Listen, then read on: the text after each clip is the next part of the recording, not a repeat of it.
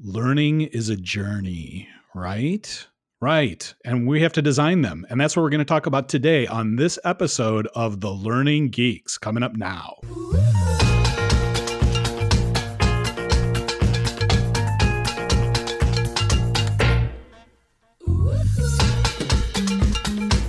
You know, I forgot to tell you guys that when I was at Star Wars Celebration, I met a woman dressed as Yoda who had the seagull on her head.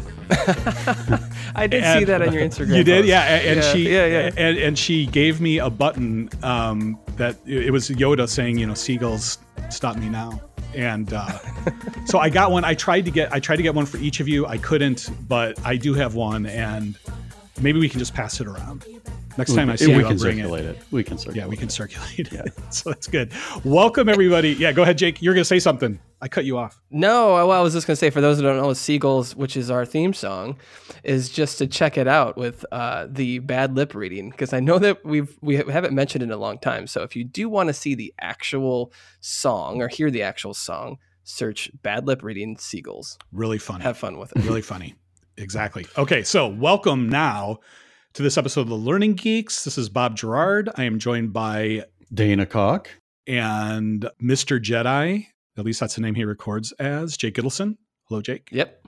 Hey, Hey Jake. there. And you guys are somewhere in Illinois, and I am somewhere in California. But we are united together by the power of the internet into our Learning Geeks Lounge. And uh, it's great to talk to you guys again. Yeah, and it was good to be with you earlier in the week, Bob. I think we had. Uh, It was, yeah. yeah. we were able Yeah. to test out a. I thought it was a great uh, escape room like game. So maybe we can talk a little bit about that too, Oh, just nice. briefly. We could. We could. Well, we we actually tested three game experience, learning game experiences. We did. experiences, We did. and um, very happy with all of those. It was it was one of those good tests where you learned a lot that you can apply and make it better, and also at the same time reassured you that your design was sound.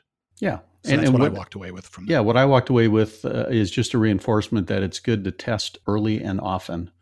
Right, you come up with a design, you test Yes. it, and then the things that don't work, you get rid of. The things that do work, you magnify and enhance. And I think that's uh, that's that's just good practice when you're designing a learning experience. Yeah, Yeah, good. Well, hey, just a couple of other things of housekeeping before we dive into our topic for today.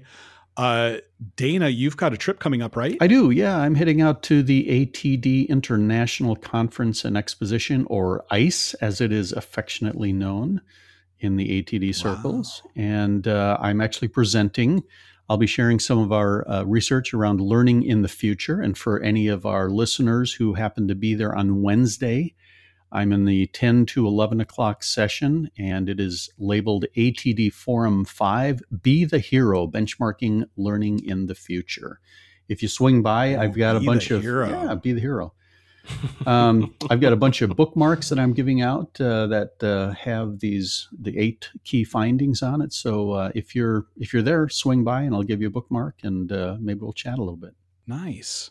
Now you are obviously piggybacking off of the success of Avengers Endgame when you chose "Be the Hero" I am as the title. obviously Mhm. leveraging something that you shared with me. You said incorporate the learner and help them to in, into titles. So Oh right? yeah, that's Yeah. nice. Yeah. Right. Okay, that's good. That's good. That's good. Yes. And uh and by the way, um last night we went to see John Wick 3, Parabellum. Oh yeah, If you if if you're into the John Wick movies, I am. I like which them. I am, I, I, I I'm really gonna do. I'm gonna be bold and say this was my favorite movie all year. oh wow. And yes, I liked it more than Endgame. I did. Jackson agreed with me. My son Jackson agreed with me. So Sherry, not so much. She liked it, but she was like, it gets a little tedious. So, okay. so your mileage may vary, but John Wick three, may vary. recommend. It's entertaining. It's they're entertaining movies. So, but yeah, Yeah. it's on my list. Yeah, that's great. And then, um, kind of upcoming show potential topics. I'm expecting my Oculus Quest to arrive on Tuesday, so I'm hoping maybe we could talk about that on the next show about our experience with that. yeah, that'd be good. Uh, yeah. Was there anything else, Jake, that we wanted to talk about? no, I mean, and, and, and I don't know if we mentioned the Oculus Quest. We did before, but um, it is a all wireless, so no PC, no wires uh, thing, and we just think it's a kind of a cool gadget to test out because Yeah. that's the space I think everybody was always talked about with anything with VR. You're always tethered to a PC, and yes, the graphics are great, but there's a lot of there's a lot of the middle between there was a huge middle gap i think where the there was this very plain basic VR where you put your phone in, and then there was this more high end where you're tethered to a PC. But there's a lot of opportunity, I think, in the middle. I mean, when right. you say that, Bob, yeah, yes, exactly. What's the difference between the Quest and the Go? So the Quest has six degrees of freedom, while the Go only has three. And what that means in non nerd speak is, uh, I'll do it the other way. Please go. You can move your head in any direction, but if you move throughout the mm. room, it has no idea where you're moving throughout the room. That's three mm. degrees of freedom. But six degrees of freedom, you can move your head all around, you can pivot your head, but you can move in the room and it knows where you are. So now your actual room becomes a virtual room in a virtual space. So a lot more powerful experiences that you can create with that. Does it also like uh, recognize that you're about to walk into a lamp that you may not be able to see in your headset? Yes, it does. It does, and it does it in a really cool way. But I'm going to suggest we stop talking about this now. Yeah, yeah and wait, leave cool. it for the next broadcast because otherwise we could completely change the. So wait, wait. Yeah, go ahead. Yeah, what are we going to talk about today? Yeah, learning journeys. Which, by the way, I hate the word. I, I, hate the word journey now. I, I, like it's just so overused. They use it. Oh, embrace it. Bob. They use it on Survivor the other uh, on the finale of Survivor. Everybody's like, "Well, you all know my journey."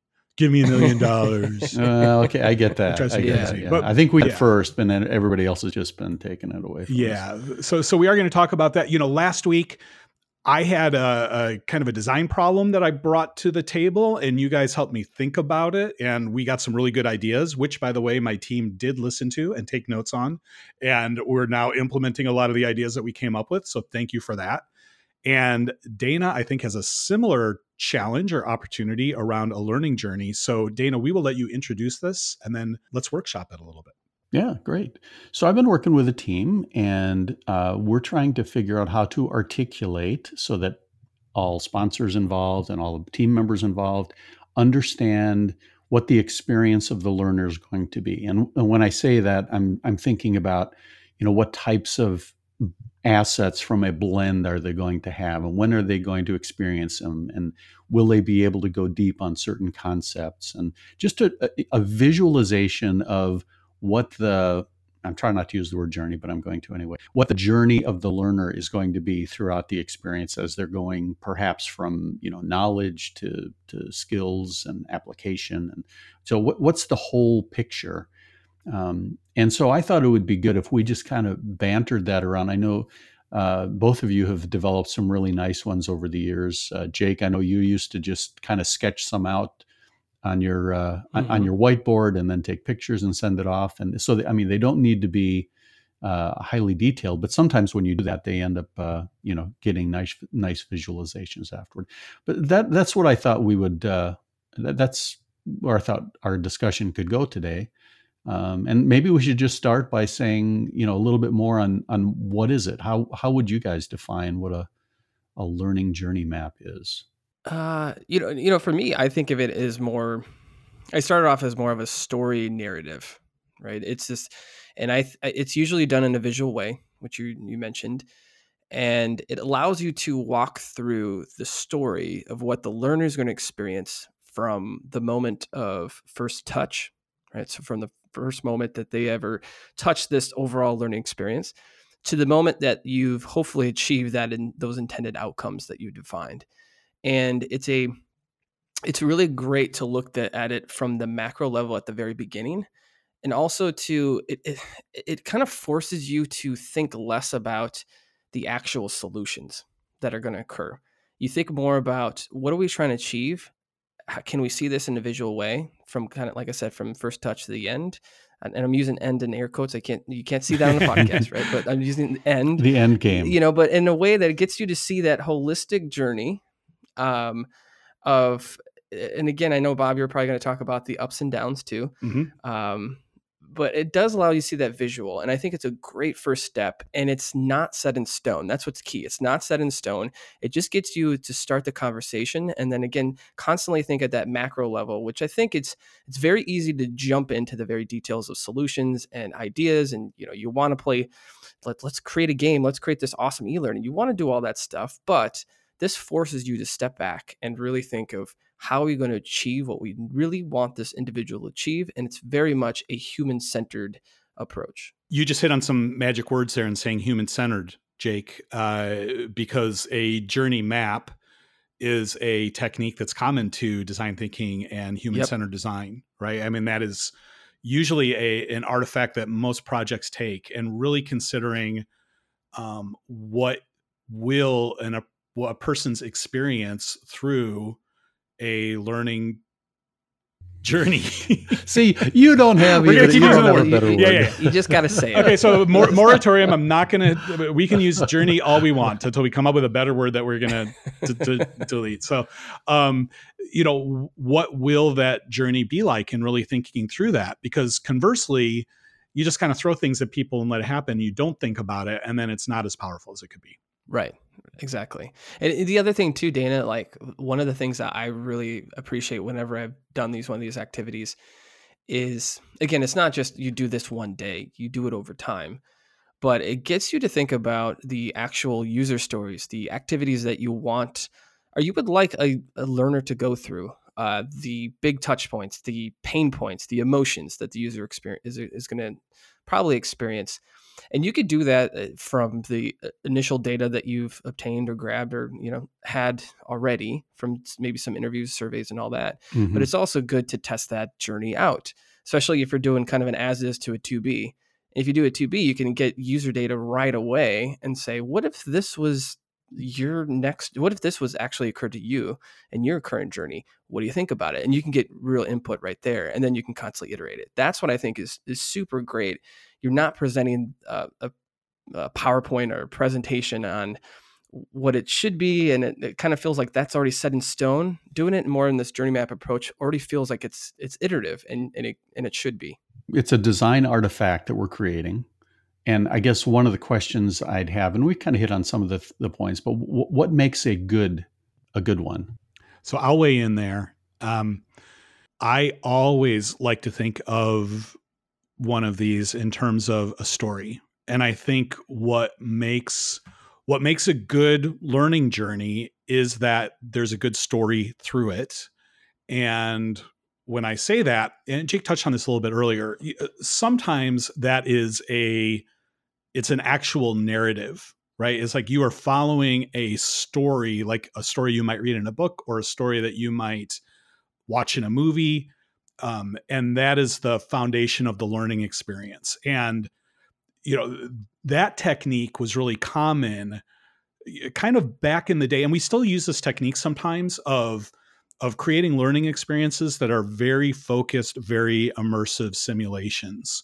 Um, you know mm-hmm. way back in the day um, goal based scenarios the entire week long class would revolve around one story. So you have to think you know who is the client? What's the industry um, what is the the problem that they have? What are the challenges? How can the learners come up with solutions to those channels those challenges that they can then present to the clients? And it is as you're thinking about this journey in terms of a story it is laying out uh, like a narrative. But even if you're not doing a simulation like that even if it doesn't revolve around a story you want to use the principles of what makes a good story as you're thinking through these. And I just kind of telegraphed them. Um, if you haven't heard this before, I love to say uh, what makes a good story is that it's about a hero who wants something or needs something and has to overcome challenges to get it. So you want to think about when you're thinking through your learning journey, who is the hero? Well, the hero is probably going to be the learner, right? Um, what is it that they want or they need? Ostensibly uh, hopefully not too ostensibly but but for sure uh, what they need is to master the learning objectives. And then what are the challenges that are going to get in the way of them mastering it? And how do you overcome them? And you know those are the beats in your learning journey where they are taking on one of those challenges and then doing whatever it takes to overcome it until you get to the uh, conclusion at the end. So that is always uh, a framework that I keep in mind as I'm plotting out a learning journey to help it work. Yeah, I like that. One of the things that you hit on was, uh, and Jake, you hit on this too, is uh, one of the key inputs is an understanding of the audience, right? In, in your phraseology, Bob, it's like the hero, define the hero.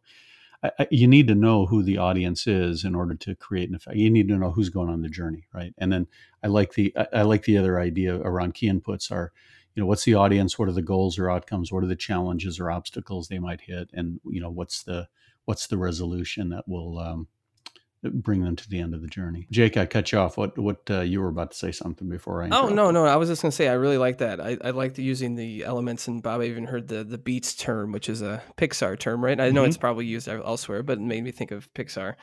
Um, you know, an, another thing too about journey maps that I really like, um, in, in Bob, as you were saying about the beats and, and thinking about, you know, again the ups and downs and what people are going to go through in their story and their narrative it also gets you as a as a learning designer to think about uh, when is a good time for people to start to practice, get in those reps. When is a good time to put in natural or not natural, really good white space, positive white space. Um, and, and and again, talking about with our last episode, it's a way to avoid cramming everything in into those let's call them the beats or the events that we typically do, right? Cramming everything into a, like an e-learning module, cramming everything into a in-person session. It's it really allows you to step outside of our typical controlled environments that we usually design, right? For those instructor led things, or maybe what you design during your lesson plan for the week, or again, any e learning module. And it gets you to think about what happens when they return to work, what happens when they go home, you know, what happens then um, you know the journey is going to constantly go on for that individual and how are they going to again start to more transfer that information into knowledge and then eventually practice that to further build their knowledge build their build their mental representations all of it? But it really does allow you to see that larger picture. So again it forces you to uh, you know really avoid cramming everything into those one or two events that you may have you may have done typically. So jake what you're hitting on is uh, a journey map can also help you to bring out um, the durability factors right? Oh absolutely how, how do you how do you show where the white space is and how do you show where they're going to be in a generative state or how do you show the uh, the relevance in the context? I mean I, think that's a great use of that. And you can even be very intentional in calling out yeah, at this point in the learning journey, uh, there needs to be the the space, right, to allow them to reflect and and um, write in their journals or whatever it might be. Right. It, and and what we're of talking about, I think, at least with I am, I'm thinking very much at a very high level strategic level, right? From maybe mm-hmm. again first yeah. touch to the end. But you can do these techniques at that strategic level as well as at the more uh, micro level, yeah. which is let's say you have a course that you're working on. Um, you could do it there too. But what I think is so important for anybody that's in this profession, as well as even teachers as well, is to think about what happens beyond that that that moment, and that even if it's just at a shorter time scale, right? it does get you to think about what happens. And I hate the word pre-rec and post-rec because I think it just doesn't matter. Think of if you do think of that experience as a quote unquote journey, right, from first touch to the end. It could be shorter and it could be larger, but it does get you to think about what are the uh, what are people going to experience from the first moment, from that first communication to the first support that I get from people. It just again, it doesn't matter. Again, it's it's all it's all relative in terms of what you're working on. Um, I just tend to think more strategic uh, mm-hmm. whenever I do this because I like thinking at that level to then dive into the to the detail because I know that I, I feel better and more confident that I'm working on the right uh, learning intervention uh, when I do that. Yeah, and I kind of do whatever resolution I think would be helpful, right? So, uh, quote unquote resolution. Wow, we are really with the vocabulary today, quote unquote, and strike that down and all that kind of stuff. But by resolution, I, I mean like what what scale are you looking at for your journey map, right? So, you know, it could be the time frame on a journey map could be multiple years, or yeah. it could be yeah, uh, a, a, week, or it could be a day, or it could be a one hour uh, e-learning module that you're looking at the journey. Um, and you know, it's really kind of fractally right? Because fractally, you, you, see the similar. Yeah, yeah, yeah. Like, fractally resolution is yeah. right. But It's you know, Friday. you you see the same you see the same patterns in that journey map, whether you're looking at it on a one hour basis or whether you're looking at it Yeah. as a one year basis. Let me toss out another question. Um, how do you go about creating one? What's what's what are some tips and ideas about creating a a good one? So one technique that has worked for me is um, it, it's kind of applying another factor to the journey that we haven't talked about so far, which is um, I, I think of it as energy. Um, and by energy, without getting you know too cosmic on you, it, it's more um, what do we want kind of the emotional affect of our participants to be. And i'll even basically just say happiness right? Happiness excitement. Um if you think of you've got a graph where the vertical axis is the closer you are to the top you're happy you're excited you're pumped up you're amped up that's towards the top. And towards the bottom you're a little bit mellower maybe more reflective. Maybe you're a little bit scared or a little intimidated or a little overwhelmed um, I would call that lower levels of energy. And I've got a, and this is one moment when I wish we had a visual uh, podcast. Uh, but I have kind of a template that I draw where you start at a zero point and you peak up high really quickly, but then shortly after that, you drop down low to the lowest point that you're going to have throughout your learning experience and then it gradually ramps back up to where it's higher than that first peak moment that you had. So it's kind of a kind of an S shape, um, protracted out towards the end, but I guess it would be a backwards S. Um, I throw that on a piece of paper and then I lay my time frame that I'm looking at on that. And I realize I want to kind of try to control the experience to have that factor. So I want to start with a high energy beginning. I want people to be excited about whatever they're learning in that moment and to hit a key point and feel excited and confident and really jazzed about it. And then after that, we want to kind of drop the energy down low.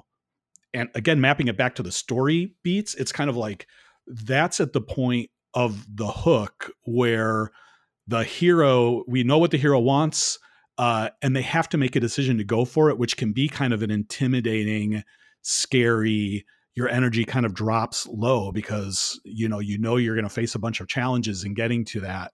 Um, it sinks down to that bottom point and then gradually builds back up until you end on a higher energy level than where you started. So so that's a technique that i use is i will just you know say i'm doing a learning experience that i think is going to be a week long i'll start with day zero uh, on the left day five on the right i'll draw that chart and then i'll start thinking about what again to use that word beats what are the beats that will push my participants along that gra- that that um, that line uh, to get to the point where they grow and they they wind up at the end and they've learned everything that we've learned and they're very excited and happy about it. So, a couple of things that are coming out that I hadn't necessarily thought about before, um, and I, I really appreciate that is is that you can use the journey map to, again, Jake, to earlier discussion to kind of map out durability elements. But Bob, you're also saying you can be mapping out the energy level uh, and and some of those factors. Um, so, I mean, we're talking about some some reasons that we may want to do it. Um, what are some other reasons? Obviously, there's the the ability to communicate effectively with everybody on the team, kind of the the strategy that we're implementing. But what are some other reasons that uh, we might want to create one of these things? I, so for me, one of the techniques that I always do before I even get started with one of these, um, you know, an actual like let's say someone that's really experienced in design thinking and does design for a living. I know we do, but just, I, I think of designers that are at another level than I am. Right, Like people Um, like IDEO or something who are Mhm. designing yeah, yeah, the new mouse or you know the new iPhone or something, right? Yeah. Exactly. And they may they may use a different term or different method, but a lot of the uh, time it's reframing the problem, right? Um, that's usually a method. But at the most simple level, what I like to really try to get out of people that are on this is why are you even doing this? And don't ask mm. me, don't tell me why from a business perspective. Because what I want to get out of it, what I'm trying to get out of it is I always say, give me one or two sentences of why you think this is important. And and it takes a long time. So Usually it starts with like three, four paragraphs and then it's, it breaks down and I, I keep probing them to, to break it down further and further. And what it does is it gets people to think at that human centered part piece, right? Me as a person, me as a learner, me it's going through this. What's the emotional impact that's going to make on me? Or what is it going to do for me uh, as a person? And it, it really, it, again, identifies the why and, and then eventually then you can recreate and reframe your problem i think after that that's that's usually my method and then eventually it goes right into okay based on that we all agree we believe in yeah. why this is really important as a group you get that that feeling of believing and that can really be uh, the the theme right throughout your story of what you're trying to trying to do and as you create this journey you're always linking to that in some way. And I and I guess Bob, to your your how you do it, which is very similar how I do. I don't maybe think as detailed as a story uh, perspective, but I really try to tie in emotions mm-hmm. when I through those ups and downs. It's very similar to energy. Um, but again, making sure that people are seeing them themselves are believing in that why, in that personal relevancy piece that they have to identify themselves. We can't create it. We can do the best that we can. It's up to them to really do it. But by doing that practice up front as designers, hopefully it trickles down the the path where once you start to hand it off to the developers, once you start to hand it off to someone that's going to deliver it, the facilitator, whoever, they believe in it too. And I think it's just it just starts it off in the right foot and it really does get you to start at the emotional human level. So, just I wanted to toss out uh, another idea around uh, the actual creation of these things. I, have done it where you sit in a room with a group of people and you have yellow stickies, right? And you you post them up with different elements. Mm-hmm. Uh, I know you guys have used your um, iPads to kind of sketch some out, or uh, a legal pad, and just kind of write out the first the first iteration. And and I think you know one of the things that's important is that you think that it doesn't it doesn't have to be you know cast in solid metal right from the get-go it's it, to your point earlier jake it's something where you put something out there and then you start shaping it and as you shape it particularly if you do it collaboratively uh, you start to get kind of a collective intelligence about what the course is going to be and uh, some of the some of the key things that you may have otherwise overlooked so um, variety of ways it can be created but uh, you know whatever whatever uh, whatever as they say whatever floats your boat mm-hmm. and, uh, so yeah. it's definitely a collaborative process. Yeah. It's not a yeah. co, you know, definitely a collaborative process. Yep. Yeah. But that collaboration can take on different m- modes too, right? You know, yep. I mean, you you can all get together in one big room with a bunch of sticky notes and, and flip charts and, and do it all together as a community. And I've done that and that's worked really well.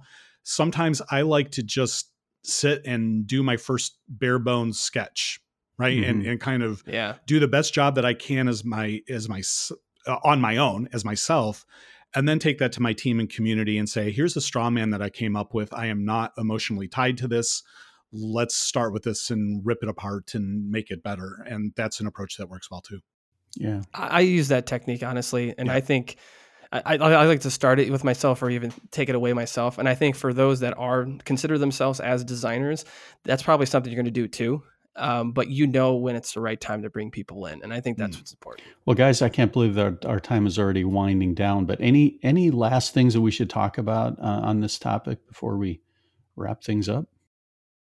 You know, my my final word of wisdom is you can do this level of design. You can do it too little, and you can do it too much. Right? Like if you don't do it at all, you or you, are not going to get the benefit of the design and thinking it through in advance and making it as good as it can be.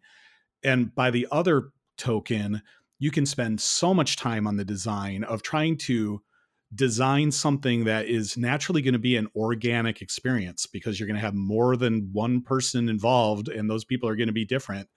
Uh, you can get yourself into analysis paralysis and you can over design um, mm-hmm. and that's just as as challenging. So finding the good middle ground of you know what is the right level of design that we want to get to is something that I think you just kind of have to naturally feel for yourself and also navigate with your team and the people you're working with to say, you know, what level do we need to get this this learning journey designed to in order for us to do the best job delivering it that we can. So the Goldilocks version, not too hot, not too cold. I, I, I totally agree. And and also when you if you haven't done this before, I totally recommend trying it. When you do search for journey maps and like those types of methods out there, I will forewarn you, you're gonna get really complicated steps on how to create one. Just start simple. Like what Bob says, you don't have to go overly complex. It, it's not needed. Just start it off. Use a lot of your design expertise that you've done before in the past and you'll see it. And then the second thing too that I think is really great about them actually is uh, if you start use it as an opportunity to start integrating more iterative processes in, within your designs like what things can i start to test and prototype you can start to use it to see that and communicate it with whoever you're working with like a stakeholder um, versus again just putting together a powerpoint or whatever and pitching it and say hey this is what we're going to do. This is it's a good way to be iterative throughout it well, guys, I really appreciate the input. This, uh, I'm hoping that the team I'm working with will listen to this. I told them it was coming, so hopefully they'll listen yeah, to it and uh, and we'll yeah. create just a phenomenal uh, learner journey map from this discussion. Fantastic. So, Dana, I'm glad that this was useful for you and your team and your customers. That would be great. Hopefully, it was also useful for our listeners. We would love to hear what you think. So keep your feedback coming. Uh, send us emails, hit us up on LinkedIn, reply, you know, whatever channel you're using to listen to this. We'd love Swing to by my from. ATD session. Do that. Yeah, Go yeah, see that one. That. that. would be great. Uh, but until we see you next time, uh, this is Bob on behalf of Jake and Dana. Thanks again for being here, and we will see you next time. Thanks, guys. Thanks.